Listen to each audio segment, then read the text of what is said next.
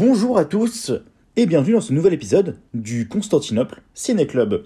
Je suis Étienne, nous sommes le euh, dimanche 16 janvier 2022, il est 21h08, nous sommes à Istanbul, le temps est froid, mais aujourd'hui nous allons nous intéresser à quelque chose qui ne donne pas vraiment envie de sortir de chez soi, parce que nous allons nous intéresser à une catégorie de films, un type de film qui, je pense, parlera à beaucoup, même si vous n'en regardez jamais, parce que je pense que c'est peut-être le type de film qui est le plus polarisant. Il y a des gens qui détestent, des gens qui adorent, et finalement, euh, pas tellement de, personnes qui, se situent entre les deux, pas tellement de gens qui disent Bon, j'aime bien, mais euh, bon, j'en regarderai pas tout le temps. Oh, pourquoi pas, voilà. Euh, parce que aujourd'hui, on va parler d'un type de film qui est à la fois extrêmement important et souvent très marginalisé dans la culture bourgeoise euh, cinématographique, qui est les films d'horreur. cette catégorie de films, directement, euh, quand on la cite, je pense que vous avez des images, des, ce qu'on appelle des stéréotypes, des clichés, voilà, qui est un petit peu cher à, à chaque et propre à chaque genre de film, mais le cinéma d'horreur ou cinéma d'épouvante, et on pourra en, reparler du point de vue sémantique, qu'est-ce que c'est? Bah, Disons que finalement c'est là, c'est là qu'on retrouve le principal nœud du problème, c'est que c'est difficile difficile de, faire émerger une définition claire de ce que c'est le, le cinéma d'horreur ou le cinéma d'épouvante. Après, on peut quand même en sortir une grande thématique, c'est le but chez un cinéaste ou une cinéaste de faire peur. Voilà. De créer, comme le dit Wikipédia, de créer de la peur, de la répulsion ou de l'angoisse chez le spectateur ou la spectatrice. Et c'est tout ce qu'on tirera de Wikipédia. Euh, parce que moi j'ai une définition assez claire de, ce qu'est euh, finalement le cinéma d'horreur. C'est une définition qui est une définition qui est assez claire, mais aussi qui est assez euh, assez simple parce que c'est une définition qui une définition qui est très vaste en fait. Mais on va parler de ça aujourd'hui. Je pense que ce sera un épisode qui sera un peu moins dense et peut-être un peu plus ludique que celui sur Nouvelle Vague, qui était quand même assez euh, assez touffu et assez euh, prise de tête par moment, je pense. Euh, même si c'était incroyablement intéressant. En tout cas, bienvenue dans ce nouvel épisode du Constantinople Ciné Club. Aujourd'hui, on va parler de films d'horreur.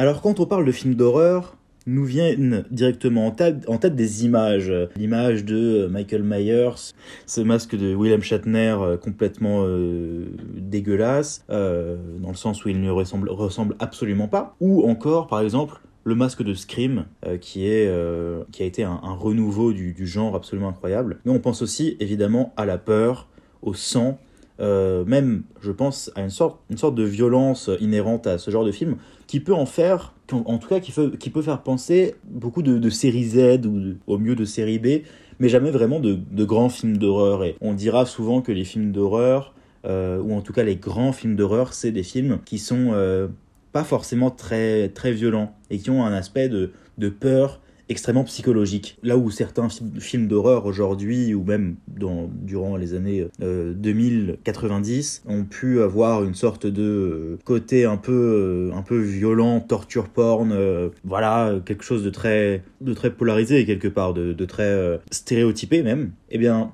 quand on parle de grands films d'horreur, on parle de films d'horreur qui font peur parce qu'ils marquent par leur, euh, leur empreinte psychologique. Et finalement, moins on montrerait, plus on mettrait de l'implicite, plus ça ferait peur. On peut nommer par exemple des, les, grands, euh, les grands monuments du, du, cinéma d'horreur qui sont, euh, je pense, L'Exorciste, Shining, donc L'Exorciste de, Fr de Friedkin, Shining de Kubrick, euh, il y a aussi The Thing de, de Carpenter, voilà, et Scream de Wes Craven.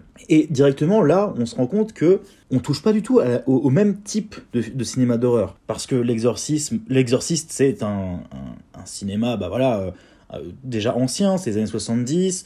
Euh, on est face à quelque chose qui est quand même assez trash dans son, à la fois dans son propos parce que il y, y, a des propos très crus dedans. Il y a, voilà, pour ceux qui n'ont pas vu, des, des, des moments, des répliques très très connues. Même quand on l'a pas vu, on, on, connaît. Par exemple, la gamine qui est jouée par Linda Blair, je crois, par Linda Blair, dit ta mère suisse débite en enfer, laisse Jésus te baiser, des choses qui sont très très trash, voilà. Et ensuite on parle de Shining, Shining euh, c'est de l'horreur psychologique pure, c'est un film qu'on voit et qu'on qu piche pas. Il y a des gens auxquels ça fait pas du tout peur, par exemple. Euh, moi, je sais que j'ai vu Shining bon, assez jeune, mais Shining m'a plus euh, fasciné que ça m'a fait peur. Peut-être parce que je l'ai vu trop jeune aussi, mais en tout cas, voilà, Shining, c'est de l'horreur psychologique, c'est un certain type d'horreur, c'est de la claustrophobie, peur de la solitude aussi, peur du passé, enfin voilà. Il y a des choses qui sont très, très importantes, des thématiques très, finalement très profondes dans ce film-là. Euh, pareil dans Exorciste, hein, le rapport à la religion, à, la croyance évidemment, à savoir que, en général, l'une des, des plus grandes thématiques du cinéma d'horreur, c'est justement le rapport à la croyance et comment utiliser nos croyances, parce nous avons tous des croyances, comment utiliser ces croyances-là pour nous faire peur, comment détourner les codes afin de faire peur On peut parler aussi des dents de la mer, et là directement, on, arrive face à, un, problème de, définition, un problème voilà euh, épistémologique, euh, qui est qu'est-ce qui est un film d'horreur finalement? Euh, Parce que les dents de la mer, pour moi, ce n'est pas un film d'horreur, parce qu'il y a un aspect très, très grand public, entre, guillemets, très, très grand public, très lycée même, quelque part. Voilà, c'est un film de Steven Spielberg, c'est quand même un, blockbuster c'est d'ailleurs les, origines euh, du blockbuster euh, dans de la mer, notamment, enfin en tout cas le, cinéma de Spielberg en général. Je ne suis personnellement pas un grand fan de, du cinéma de Spielberg. Je pense que ma génération, donc les, ceux qui ont la, vingtaine aujourd'hui, n'ont pas le même rapport à Spielberg que ceux qui ont la trentaine, par exemple, parce que nous, on n'a pas baigné forcément dans E.T., dans tous ces films-là quand on était enfant, dans Hook aussi. voilà, on est un peu passé entre les, mailles de, Spielberg. Et donc, les Dents de la Mer, est-ce que c'est un film d'horreur? Est-ce que c'est plus un film, voilà, un, thriller? Est-ce que c'est euh, un film qui, qui, a pour but de faire peur vraiment Voilà? Est-ce que, est-ce que, est-ce que, en fait, un film d'horreur, on peut en tirer une euh, définition? Bah, Moi, je pense que les définitions qu'on a aujourd'hui sont à la fois beaucoup trop vastes ou alors beaucoup trop précises. Et le, le fait est que un film d'horreur, c'est censé faire peur. Mais au-delà de ça, c'est censé faire ressentir une sorte, voilà, on le disait tout à l'heure, de répulsion, d'angoisse. Et ça, on peut le retrouver dans des films qui ne sont pas des films d'horreur. Dans des, dans, dans des films policiers, euh, par exemple Seven, qui est un film euh, qui peut être considéré comme effrayant, en tout cas extrêmement angoissant. Seven n'est jamais cité, donc de David Fincher, euh, comme un film d'horreur. C'est un film policier, voire un thriller, mais pas un film d'horreur. Alors que des films comme Les Dents de la Mer, sont considérés comme des films d'horreur. Ou Psychose aussi, de Alfred Hitchcock. Euh, Psychose, est-ce un film d'horreur? Est-ce un, thriller psychologique? Euh, Est-ce un policier? Est-ce un drame familial? Bah en fait, tous ces postulats se, se valent et se discutent. Et même, euh, voilà, on pourrait finalement euh, en tirer une définition qui est beaucoup euh, plus, enfin beaucoup, très différente de celle qu'on a actuellement. Mais le cinéma d'horreur aujourd'hui s'est démocratisé pendant ces, ces 30 dernières années, ces 40 dernières années, notamment depuis les années 90, mais euh, déjà dès, les années 80, avec ce qu'on appelle le cinéma d'exploitation, qui a permis un essor de, du cinéma d'horreur dans les cinémas un petit peu exploitation, comme on appelait ça, ou alors directement en VHS à l'époque. Et donc, à partir de là, on a toute une flopée de films qui sortent et donc plein sous-genres différents. Et c'est ça qui est hyper intéressant et hyper important à voir dans les films d'horreur, c'est que c'est un, c'est un genre de film qui est construit autour de sous-genres. Parce que le film d'horreur, comme on l'a dit, c'est un film qui fait peur un film qui angoisse, un film qui, qui, dégoûte. Voilà. Et à partir de là, il y a différents biais, évidemment, euh, qu'on peut utiliser pour, euh, pour faire peur. Alors, il y a les films de fantômes, les films de vampires, les films de zombies, euh, les films de possession, les films de loup-garou, même si ça c'est un peu devenu, c'est un peu devenu les thématiques à clichés, voire qu'on utilise pour, pour s'en moquer. Et voilà, il y a les slashers qui sont des films avec un tueur, donc qui cherche à tuer des gens au maximum.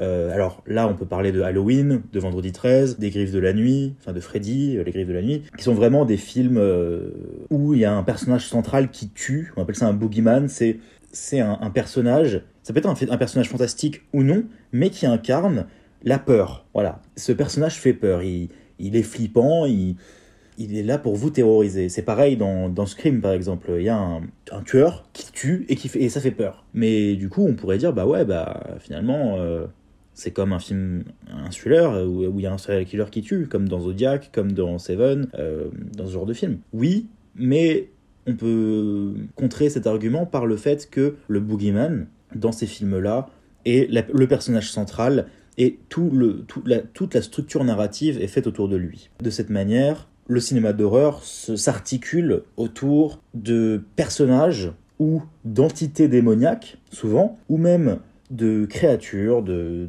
tout ça, de tout ce genre de bestiaire.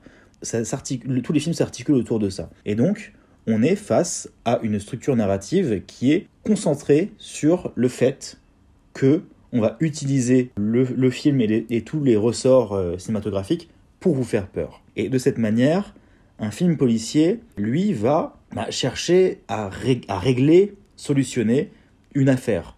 Le film policier va chercher à trouver qui a tué et pourquoi, et euh, en fait on va plus suivre l'enquête que les agissements du tueur. Et je pense que c'est là qu'on peut, par exemple, différencier le policier du slasher, c'est qu'on n'a pas le même point de vue finalement, on n'a pas le, même, le même objectif, même si on peut avoir la même histoire. je pense qu'on pourrait avoir la même histoire dans un film, enfin dans deux films différents, mais avec des visions très différentes qui feraient un policier d'un côté, ou même un drame, et un film d'horreur. Et ensuite, on peut parler d'autres sous-genres qui sont peut-être plus récents. On peut parler de, films plus de niche, avec par exemple l'arrivée du fan footage, avec Paranormal Activity euh, au milieu des années 2000, euh, je crois en 2009. Euh, en 2007, il y a Rec. Voilà, c'est des films qui ont popularisé le fan footage, même s'il y avait eu au tout début des années 2000, fin 90, le projet Blair Witch, qui avait un peu posé sur la table le, le fait qu'on pouvait, sans moyens, faire peur. Et le projet Blair Witch, qui est un film qui a mal vieilli, est un film intéressant. Il fait pas forcément peur, euh, de la même manière que aujourd'hui, quand on regarde Cannibal Holocaust, qui est considéré comme le premier found footage d'horreur tout public, enfin tout public, euh, accessible à tous plutôt, plutôt que tout public, parce que ne regardez pas euh, Cannibal Holocaust euh, si vous êtes, si vous n'êtes pas voilà, un public averti. Mais ce fan footage là, il, est pour, il a pour but de faire peur. Et avec peu de moyens, on peut faire un film qui fait peur. Même si aujourd'hui Cannibal Holocaust et voire même le projet Blair Witch sont des films qui ne font plus vraiment peur parce que leur structure narrative, leurs idées novatrices ont été maintenant poncées jusqu'au jusqu'à jusqu'au bout, notamment euh, à travers euh, Rec, qui est un excellent film, euh, qui fait pas forcément peur, mais qui est vraiment un très très bon film, et Paranormal Activity, qui est un film plus, enfin je vous laisserai je vous laisserai faire votre avis, mais je, le trouve moins intéressant. Il y a eu plein de films qui ont surfé sur cette vague, des films qu'on appelle des, séries B, des séries C, des séries Z, c'est-à-dire des films de, moins, moins grande ampleur, avec des, des idées et des projets moins, moins grands entre guillemets. Mais il y a quand même, voilà, euh, ce sous-genre-là qui a pris une grande place dans l'univers euh, du cinéma d'horreur durant les années 2000-2010, notamment, surtout 2010. Euh, Et puis ensuite, il y a un genre d'horreur qui est plus, plus intéressant, je pense, c'est l'horreur sociale, notamment à travers des films comme Rosemary's Baby de, Polanski, même si Polanski c'est quand même un pédophile. Mais euh, Rosemary's Baby, qui est un, film important euh, dans, dans euh, l'avancée du cinéma d'horreur, on peut aussi parler de Suspiria de Dario Argento, qui est un film absolument magnifique, qui aussi, là, est sur une, une certaine vague d'ésotérisme. De, et puis, on peut, on peut par exemple parler de, plus, plus récemment de Get Out et de Midsommar qui sont deux films, enfin qui sont des films très différents, mais qui se, se forment autour d'une de questionnements très intéressants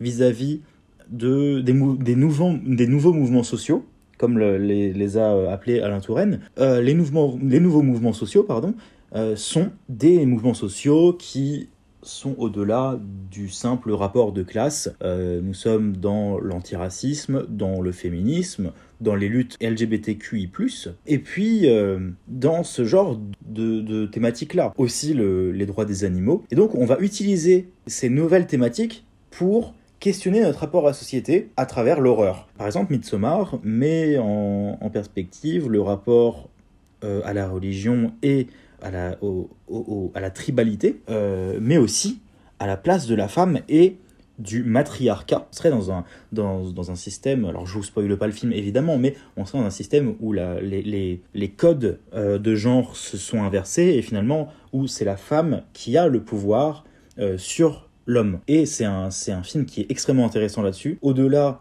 euh, d'être un excellent film d'horreur, euh, je pense qu'il a révolutionné le genre, euh, qui est d'ailleurs de Ari Aster, qui est un réalisateur d'origine scandinave, je crois, mais qui est américain, qui a fait Hérédité, qui est un film que j'ai beaucoup moins aimé, par exemple. Mais Midsommar, je vous le conseille si vous aimez l'horreur. C'est un, un postulat absolument dingue pour l'horreur. C'est je vais faire un film où il fait tout le temps jour, parce que ça se passe dans proche du cercle polaire, et il fait tout le, il fait tout le temps jour, il fait quasiment jamais nuit.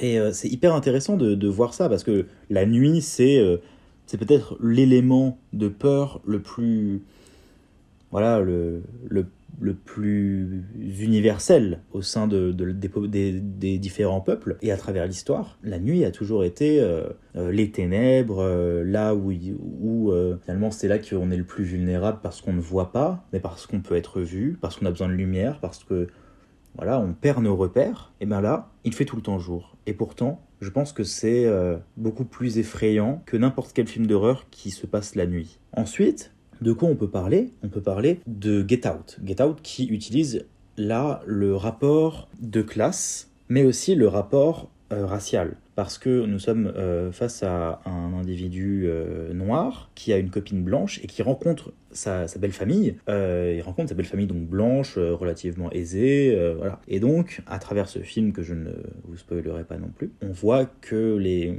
le, rapport euh, de domination raciale est vraiment questionné à travers de ce film-là. Et finalement, bah, aujourd'hui encore aux États-Unis, il y a du racisme et dans la plupart des sociétés euh, occidentales, il y a du racisme. Et euh, ce serait euh, pure, euh, pure hypocrisie de dire qu'il n'y en a pas. Et c'est ce, ce que ce film montre de manière euh, extrêmement, juste et extrêmement bonne. Ensuite, nous pouvons parler des films un peu plus basiques, ceux qui parlent de choses surnaturelles. Alors évidemment, euh, les fantômes, les zombies, les, les esprits en général, euh, voilà, on est sur du, on est sur du, du connu, du poncé, du déjà vu, euh, voilà. On peut parler d'Evil Dead, qui est, euh, qui est un, bon film qui a bien vieilli, mais qui finalement, euh, quand même, est un bon film. Il y a aussi La Nuit des Morts Vivants de, Romero, qui est un, film très important aussi dans cette euh, atmosphère-là, dans cette atmosphère de, de films qui font peur parce qu'il y a des choses qu'on ne comprend pas. Et ça, c'est très intéressant parce que l'inconnu,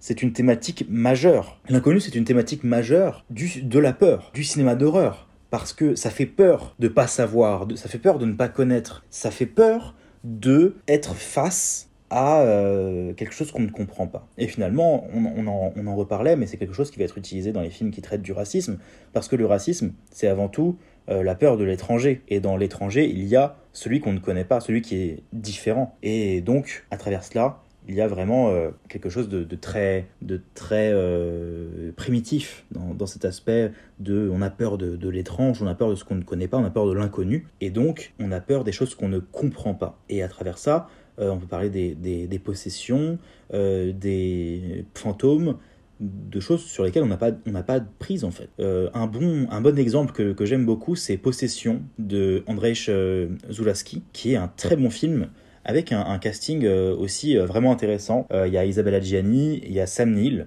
donc un couple qu'on ne pensait pas forcément voir ensemble, mais qui fonctionne très bien à l'écran. Ensuite, on peut aussi parler de...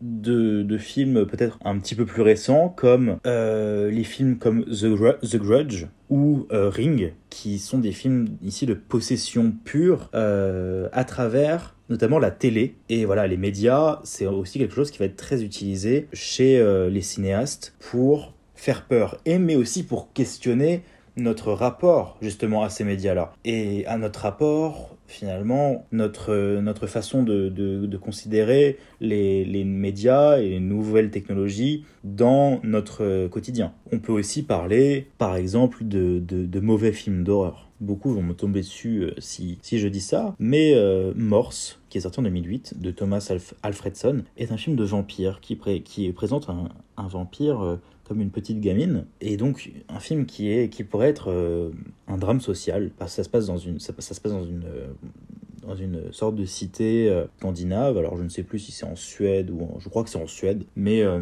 voilà, c'est des gamins euh, pauvres qui se retrouvent. En fait, il y en a un qui est un, vampire. Voilà, il y a toute une histoire autour de ça.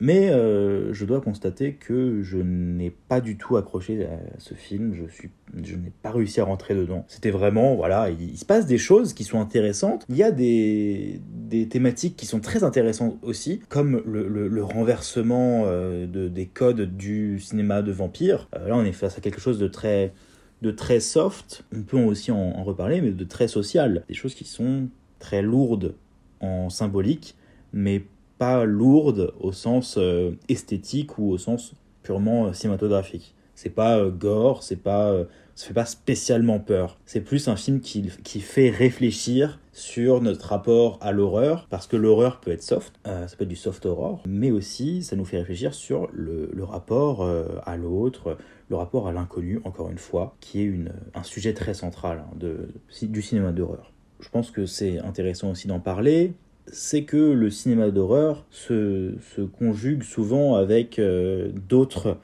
thématiques d'autres sous-genres entre guillemets du cinéma qui ne sont pas forcément des sous-genres du cinéma euh, euh, d'horreur directement. Ça peut être euh, par exemple des sous-genres du, du, drame ou du policier ou du thriller comme les Rape and Revenge qui sont des films où une personne est violée et va se venger. Donc tout est dans le nom Rape and Revenge donc viol et vengeance qui sont des films qui sont qui sont souvent assez mauvais euh, mais qui peuvent être intéressants, même si ce sont des thématiques qui sont très dures et très graves et qui, je pense, n'ont pas été euh, utilisées à, forcément bon escient. Mais aussi, à travers, encore une fois, le, le thriller, on va parler du film J'ai rencontré le diable, qui est un film très très beau, absolument incroyable.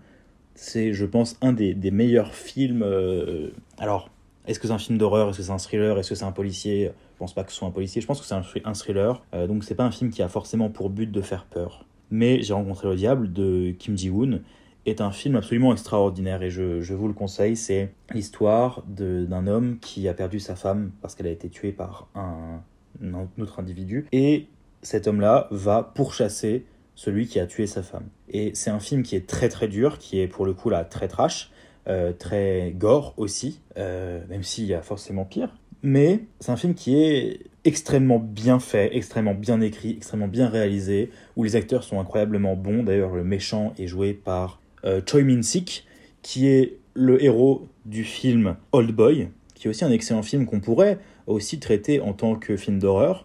Est-ce que c'en est un, est-ce que c'en est pas un, je ne sais pas. Euh, en tout cas, je pense que J'ai rencontré le diable s'en rapproche plus du film d'horreur, parce qu'il a quand même une, euh, une tendance gore et euh, de chasse qui, qui, fait vraiment peur, qui en tout cas est angoissante. Et de cette manière, voilà, on pourrait parler aussi de Conjuring, qui assez récemment a été un, un, renouveau aussi du film d'horreur, mais aussi pour parler du cinéma français. Euh, de Grave, Grave de Julia Ducournau qui a eu euh, cette année, enfin l'année dernière, la, la Palme d'Or avec euh, Titane. Alors Titane qu'on pourrait aussi discuter de est-ce que c'est un film d'horreur, est-ce que c'est un drame familial, est-ce que c'est un film un film de genre? Alors voilà, qu'est-ce qu'un film de genre? Ou est-ce que c'est de la, de la SF Voilà, ou un thriller. Enfin, c'est vraiment très intéressant de, discuter de ça. Mais Grave, c'est un film sur, attention spoiler, sur le cannibalisme. Et c'est fait de manière très intéressante et de, manière très intelligente euh, parce qu'on va euh, suivre l'itinéraire d'une jeune femme, d'une jeune fille même, qui a 18 piges, 19 piges, et qui intègre une, école de vétérinaire. Je me demande si c'est pas celle de Maison Alfort d'ailleurs. Donc grave, on va suivre cette, cette jeune femme qui va se découvrir cannibale. Et à travers ça, il y a, y y a toute un, une, une, réflexion sur, sur la sexualité, euh, sur les rapports de, de, genre aussi, sur la violence euh, du système euh, universitaire et, scolaire. C'est vraiment un film qui est extrêmement bon, alors qui est trash quand même, qui est assez gore, mais qui est très très intelligent et vraiment vraiment bien réalisé. Enfin je voilà, Julia Ducournau, je pense qu'elle a fait ses preuves en tant que réalisatrice. Euh, elle, est, extrêmement talentueuse. D'ailleurs, je vous invite à, regarder ces, deux longs métrages, donc Grave et Titane, qui sont des, des, films qui sont assez durs, mais qui sont très très bons. Et de cette manière, on a un peu brossé ce qu'était le cinéma d'horreur, ou en tout cas ses principales euh, thématiques, ses principaux sujets et ses principaux ressorts horrifiques. Parce que le but, c'est quand même de faire peur à travers différents, différents sujets. Alors voilà, on l'a vu. Euh, les, les, possessions, l'ésotérisme, le, le, meurtre simple. Mais on va s'arrêter là pour aujourd'hui par cette, euh, cette note qui était finalement plus une introduction à ce qu'est le, cinéma d'horreur avant une euh, analyse ou en tout cas une interprétation euh, plus personnelle de ce qu'est pour moi le, cinéma d'horreur et de, entre guillemets, pourquoi ça fait peur et pourquoi on aime le cinéma d'horreur. Alors on aime ou on déteste. C'est justement pourquoi le, rapport au cinéma d'horreur est à ce point polarisé. Ensuite on verra les limites que peuvent avoir les films d'horreur, euh, les limites de thème, les limites dans leur violence, dans leurs propos, parce que le cinéma d'horreur a aussi cette capacité à montrer des choses qui ne seraient pas acceptables dans d'autres situations. Un peu comme la comédie en fait. D'ailleurs, il y a des comédies horrifiques et on en parlera aussi parce que c'est des, films qui sont extrêmement intéressants à, analyser parce qu'ils mêlent deux choses qui ne vont pas du tout ensemble. Des, choses très graves euh, avec la mort, la violence, euh, le, les atrocités et le rire. Et on en parlera notamment à travers l'exemple de Peter Jackson qui... Euh, euh, ayant fait des, films, euh, des films très reconnus euh, et très grand public comme Le Seigneur des Anneaux ou Le Hobbit, il a aussi fait des, comédies horrifiques absolument incroyables euh, et on en parlera parce que c'est extrêmement, extrêmement intéressant et insolite. Mais voilà, on parlera la prochaine fois de ce rapport aussi à la limite que peuvent se poser les, les auteurs et les autrices parce que on peut pas tout dire peut-être. Et est-ce que à travers le film d'horreur on peut aller gratter des, thèmes, des sujets euh, extrêmement tabous et extrêmement graves sans verser dans euh, le pornographique ou dans le snuff movie qui est un film qui n'est plus euh, une fiction mais un film qui présente des atrocités. Donc voilà, on verra la prochaine fois, en deuxième partie, ce que le cinéma d'horreur finalement dit de notre société. C'était le Constantinople Ciné Club et à bientôt pour la suite de notre série sur les films d'horreur. Des bisous.